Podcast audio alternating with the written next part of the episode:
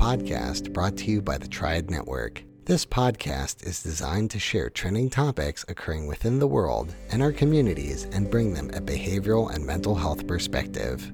Welcome to Behavioral Health Today, a Triad production. I'm your host, Dr. Graham Taylor, and today I'm joined by Dr. Regan Schriver. Regan is an associate professor of practice at the University of Tennessee College of Social Work, where he teaches clinical and leadership courses. He's also the director of the MSSW program, Knoxville campus, and the chair of the Forensic Social Work Certification Program. He's created as well a certification program in trauma-informed care through the University of Tennessee's College of Social Work. In addition to his work in academia, Regan also serves as the special assistant to the president of the Catholic Charities USA to develop integrated health programs within their network. Regan, welcome back to our show. Thank you, Graham. It's great to be here. It's really nice to have you back. For those listeners that are just joining us today, Regan was on our show before talking about his program that he developed and he teaches, the trauma-informed care. Really great show, really terrific program, and some really great aspects that he covers around trauma. Very informative, very educational. So I encourage you to go back and take a listen to that. Today, we're going to be talking about trauma again, but we're going to be doing so within the context of our clinician series, where we like to go deeper into the therapist-patient experience. And what we want to do in this series is work to give our listeners an understanding of what occurs within the therapeutic process, kind of behind the proverbial closed doors of therapy. But we want to give you an understanding of what goes on for the therapist. We're going to try and speak very vulnerably and very transparently what we think as therapists at times, what goes on for us, and what we experience with the people that we get really the privilege to work with. Regan, as we start out today, what I'd love to hear is, in our first show, you had a wonderful analogy of what trauma is. And I'd like to kind of just start the show today with giving us a cornerstone understanding of the definition around trauma. Can you give us that? Yeah, for sure. I just am excited to be able to talk with you all, and also just to kind of say that I'm standing on the shoulders of giants. At the University of Tennessee, we have some great folks that have put so much knowledge into, implanted some knowledge into me, and an understanding of stuff on the area of trauma. And so I'm excited. I just want to kind of give a little shout out to those folks, because that's awesome. Maybe they'll listen. That's good. But when I think about trauma, I know there's so many discussions and concepts of what is trauma, and there's definitions that I know like the APA has put out, and the NASW sort of talks about what these trauma is. And I think sometimes I feel like that there's this focus on the external experience, that the external experience is the trauma. So then therefore we categorize things as a flood or abuse or something, that external thing is the trauma. But really what we're coming to understand is it's more of the person's internal experience. Mm-hmm. So I kind of came up with this analogy that we as human beings have this system that's built inside of us that could be analogous to, like, I live in Knoxville, Tennessee, and we have a great sewer water removal system. It's probably not the thing that you would lead with, but when it rains here, the water system takes the water off the roads, and there's the sewer system that just removes the water. So when a normal, typical rainfall comes, the sewer system that we have in place removes the water, and everything can be okay.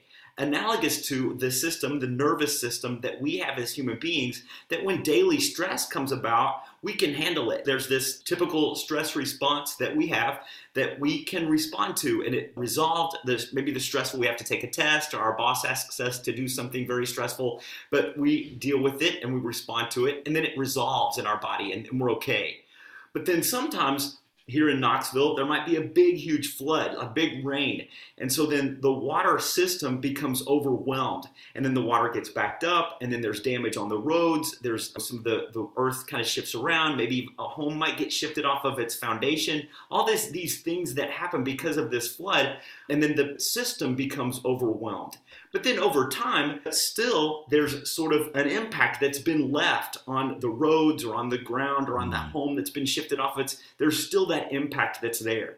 And I think that's sort of, again, analogous to our nervous system, that sometimes big things happen to us and overwhelms our nervous system and our ability to be able to cope or to deal with it, and it leaves a lasting imprint on us. So then we end up with this imprint on us of these traumatic events or traumatic things that are sort of the flood that's overwhelmed our nervous system, which is the stress response system. Yeah, I think that's a terrific visual and a great picture of what happens. You know, I like what you're saying. It is an internal experience. You don't see it on the outside per se. And we know that it does, you know, cause kind of a unique wiring and kind of sets off certain things in our mind. We know from MRIs that you can kind of see those traumas get lit up when someone's in that state and activated. And you're talking about how that flooding occurs and it shifts things. And it doesn't get processed. I like to think sometimes that trauma is an experience outside the realm of normal experience, where we don't have the ability to understand, process it, deal with it, you know, cognitively, the way you're saying. And it actually does leave some things really kind of in a different state, doesn't it? It really does. When that flood comes, I have to adapt to where the road is broken. And so then I have to find a new route to go around. And I adapt because during this traumatic experience of the flood, I've adapted my life to that. Yeah. So if I think about if there's been some sort of maybe sexual assault or physical abuse or whatever sort of traumatic experience that my body experiences as negative, I'm going to adapt to it. I'm going to adapt my life or my patterns of behavior or my pattern of thinking around that. And sometimes those adaptations in any other setting would not be adaptive. Yeah. So then I'm living my life in this way that may be still oriented around this traumatic experience, but I'm still behaving this way, if that makes sense. It makes total sense. What I really like about that too is that those things that once helped us survive and manage the abnormal environment we're in, these are really good adaptations to that. However, those adaptations become problematic later on, don't they, in our lives, whether it's about trust or interpersonal relationships. We're going to talk later in our show today, and I'm really excited about this part of how we use a therapeutic relationship to work through some of those maladaptive, let's put it this way, those adaptive abilities that now are maladaptive interpersonally in their adult life when they're no longer necessary, but this is the only road that they know how to go down. You know, for a few years, I worked at an eating disorder unit that treated persons that had anorexia and bulimia specifically. And I feel like that the adaptation of the diet to either extreme starvation or binging and purging became that adaptive way to try to handle this stress or the trauma or the experiences of their life. But then it almost became intimate to them, that this adaptive at the time behavior became so intimate to them that almost kind of like it was a friend. I know that sounds extreme, but this close friend that they had that it was very difficult to let go of. So sometimes those adaptive behaviors that have become maladaptive are so tough to change because our body just gets used to it and wants that, whatever that is. And as you're describing this too, we get to be reminded that these are formed unconsciously. We don't know we're doing this. This is being done without our awareness. And now you're telling me the only way I've known to live my life safely, you're telling me is no longer the right way to be living my life. Mm-hmm. And my first thought is, are you crazy? I'm not going to let go of this friend. I'm not going to let go of this way of staying safe. And I know no other way. I have no other model, the way that I see the world in this way. Let's hold that. We're going to come back to that a little bit. I want to maybe shift into this, you know, while we need to be in this work, well trained, you know, the schooling, the supervision, the licensing process, the competencies that we are required and need to have in order to be effective in this work. I really believe that we are our own greatest tool, though, as therapists in the therapeutic process, where we get to use ourselves consciously, intentionally in that therapeutic relationship. How do you encourage your students to think about becoming aware of themselves, their own upbringings, maybe their own personal traumas, such that they're able to do that work so that it doesn't interfere with the things that they're going to be sitting in front of and hearing, so that they can kind of be in that place themselves, to be that vessel, to hold these things? How do you encourage that? It's something that I feel like I'm constantly kind of talking about with my students. And I feel like I have to be honest and say that I sort of draw on my own experience. I think as a teacher to students, it's a little bit of a different boundary that maybe I might share a couple things about my own experience, not too much, but just enough so that maybe that they could connect that to themselves. I know for myself that I feel like that for part of my career, maybe I was afraid to look at things in my own life, in my own development. And so it became sort of, I'm holding my hands up in front of my eyes, like, because I became blind sometimes to something that was going on in a client because I flat out didn't want to address it in myself. Right. And so I was doing a disservice to the client because I was doing this, maybe a thing that had been adaptive to me even at one point, of not looking at this issue, whatever it was. And so then therefore, I think it impacted the therapeutic relationship. And so, hey, students or anybody that's listening, this thing that we're doing, we're not going into a thing where we're making widgets. We're, the use of self is the essential part of this process. So I know, I remember being a little bit frustrated thinking, why am I not making progress in some of these situations? And I had to look hard at myself. And I have to say it wasn't easy. And I'm still trying to figure it out, as we all are, kind of thing too, you know. I really like that. You know, you say that in those moments when, if I haven't done my own work, one of two things can happen, maybe almost two sides of the same coin. One, and if I'm with somebody that needs to talk about something that I haven't worked through, but they need for their therapeutic process to continue, I may not want to go there. And unconsciously, I'm directing us in other directions. Or if I haven't done my own work, I'm going to do it vicariously through them in a way where they may not be ready to go down that path, but I might be beginning to push in ways that is premature for their readiness to take a look at it. Wow, that's I love how you coined it, as said, two sides of the same coin. I think that's a terrific point to make. Yeah. So what you're saying, without our own work, which I would encourage all students, and I think even as therapists, our ongoing work, you know, if we're going to be our best tool, let's make sure that, you know, we're doing that work so we can be kind of present in that way. Just to our listeners, Regan and I had an opportunity to talk earlier this week, and we were talking about, ideally in our show, he and I get to model what we hope all of our colleagues get to do with somebody in their life. And that's work to a place where they can speak honestly and candidly.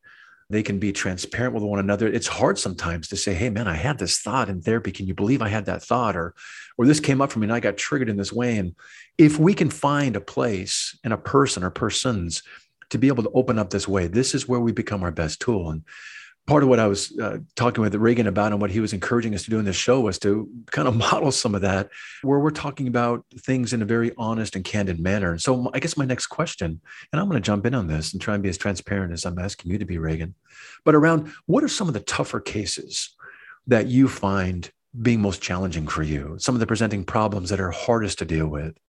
I think I have a couple of thoughts about this. Two cases immediately come to mind. One is kind of humorous. The other is a little bit more painful.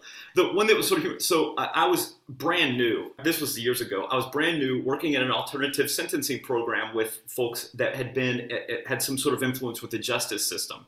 So it was a men's group, and there were 10 guys that I was leading this therapeutic men's group. And I took to heart the thing about boundaries. You know, you keep your boundary up. And so the group was a disaster. I wasn't being very real. It just wasn't very. I wasn't in relationship with them. I was sort of like providing some sort of service. Like I was just doing what I read in the book rather than really utilizing myself. Well, one day I went out to the car to get something, and all the guys were out on the front porch having a smoke before the group, and they said, "Hey Regan, you come on over." And I thought, "Oh no, I can't talk to them. This is a boundary. It's outside the session. What am I going to do?"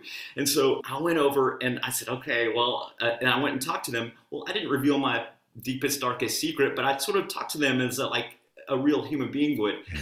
And then I have to say, in that moment was a big breakthrough for me. We went in, we had a group, that group became more successful because I think that I just thought, okay, you're trying to be something that you're not, Regan, and just be you. Not that I'm pouring out all my issues, but I'm just trying to be real. Yeah. It's a real relationship, isn't it? It truly is. And that's what I feel like is so hard, I think, sometimes for us, is to discover that and to remember that, and that I'm using myself in this engagement to model the way that a healthy relationship could be. I'm not the friend. I'm a human being in this in a real relationship.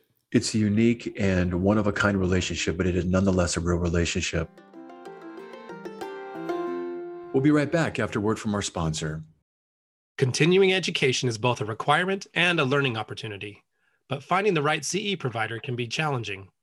AATBS, a triad company, offers continuing education for psychologists, social workers, marriage and family therapists, counselors, and behavior analysts.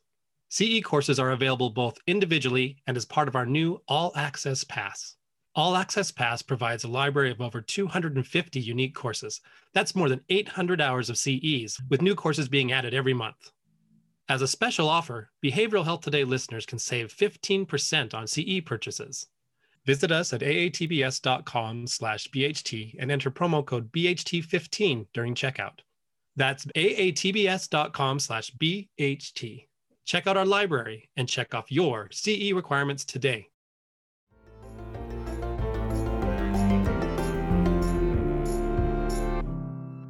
What was the second case?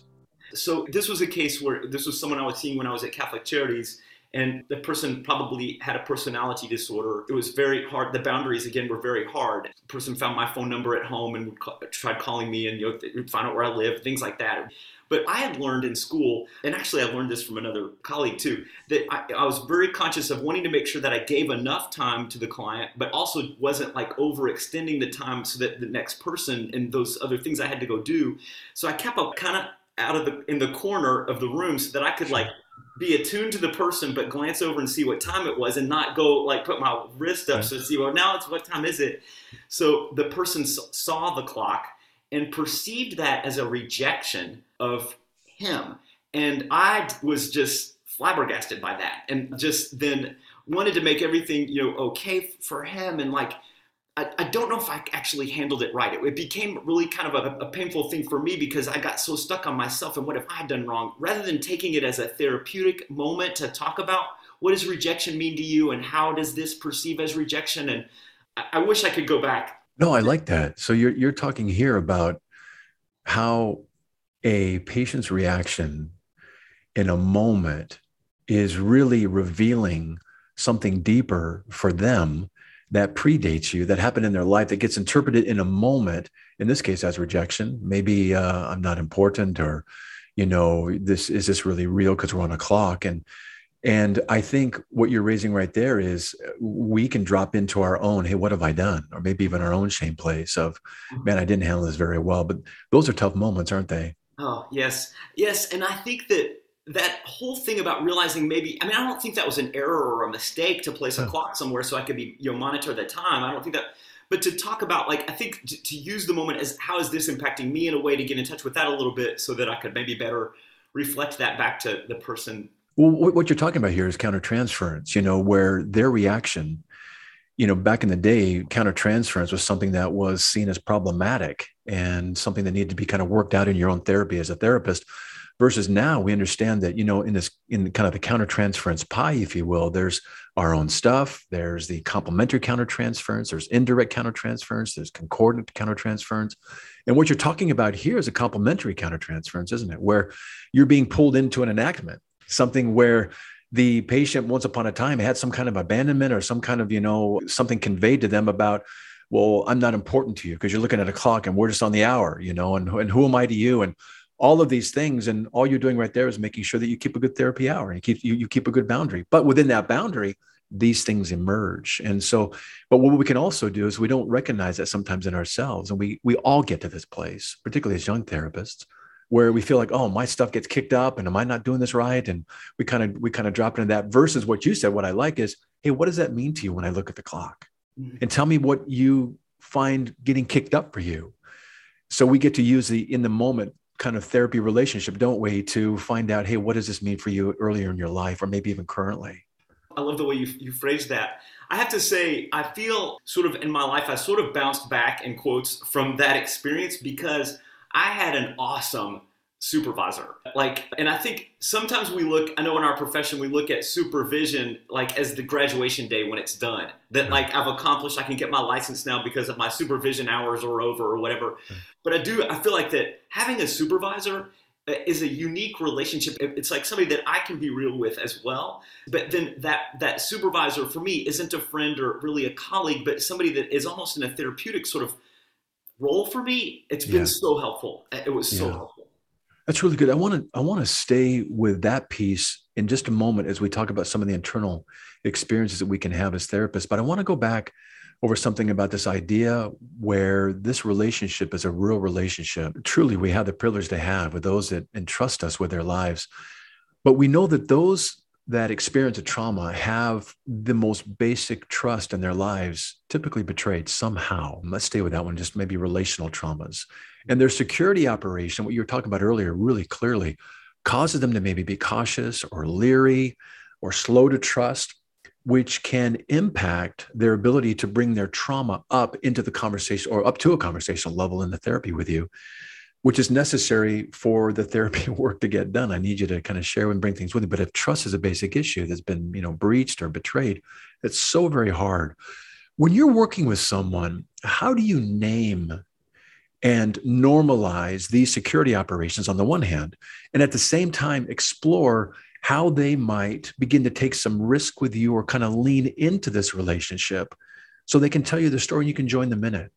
This is going to sound like the old trite, kind of from my perspective, of the unconditional positive regard, which our Carl Rogers would describe and just say, I just feel that whatever I can do, my facial expression, my bodily presence to the person could just be of acceptance. And that I'm here, I feel like that it's a challenge to think about, like, if I've been brought up and I know that I want to value the human dignity of every single person that comes to me, no matter what the experience is, but maybe I've been heard or things or been influenced by things or have my own bias towards a people or a person or the way a person behaves or the way a person is.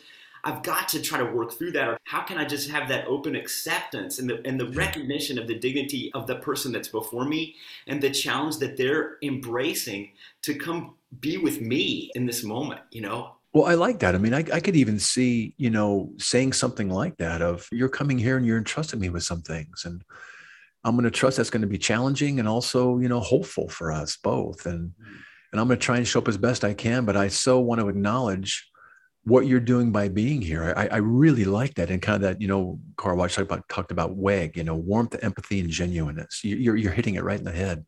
Also, I feel like many people that come with relational struggles or maybe traumatic experiences have been told, trust me, it's going to be okay. You can put your trust in me. And it's been nothing but violated. So it's almost like the word trust becomes a triggering reactive experience. So how do I convey to somebody, I want you to trust me and I want you to find trust here?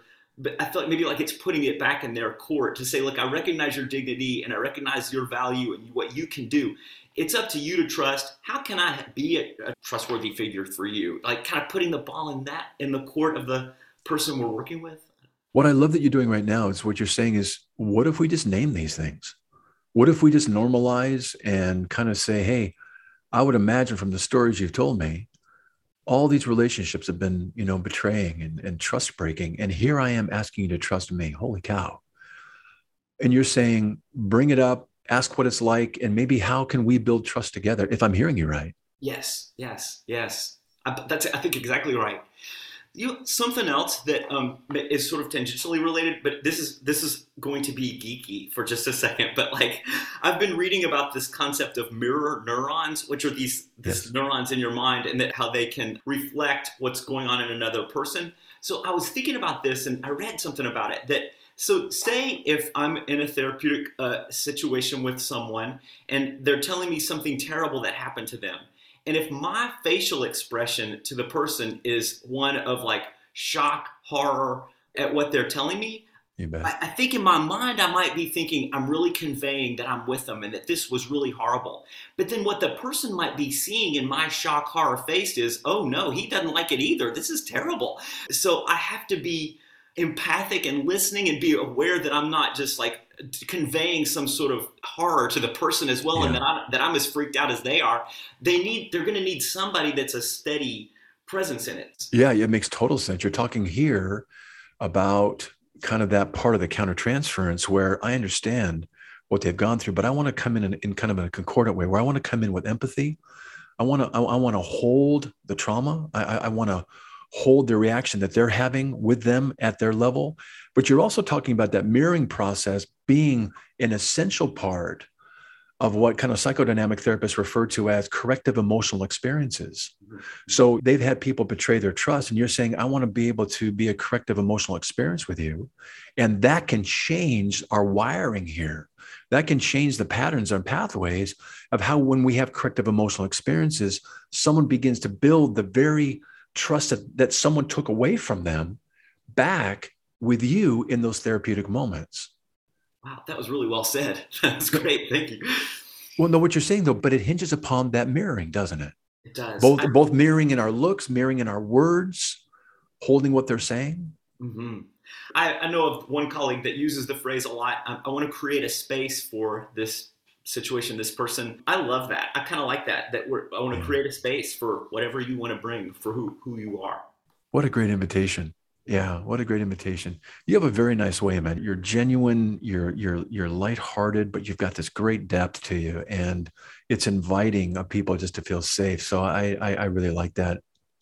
Folks, please pardon the interruption, but we will continue this discussion on our next show. I want to thank our guest, Regan Schriver, for coming on the show today. For more information about the University of Tennessee's College of Social Work and their Postgraduate Trauma Care Certificate Program, please visit www.csw.utk.edu. And lastly, I want to thank our listeners for tuning in today, and we'll look forward to seeing you next time on Behavioral Health Today. We appreciate all the support from our community, and if you like our show, one of the best ways you can support it is by giving us a 5-star rating and leaving a review. Behavioral Health Today is a podcast part of the Tribe Network, all rights reserved.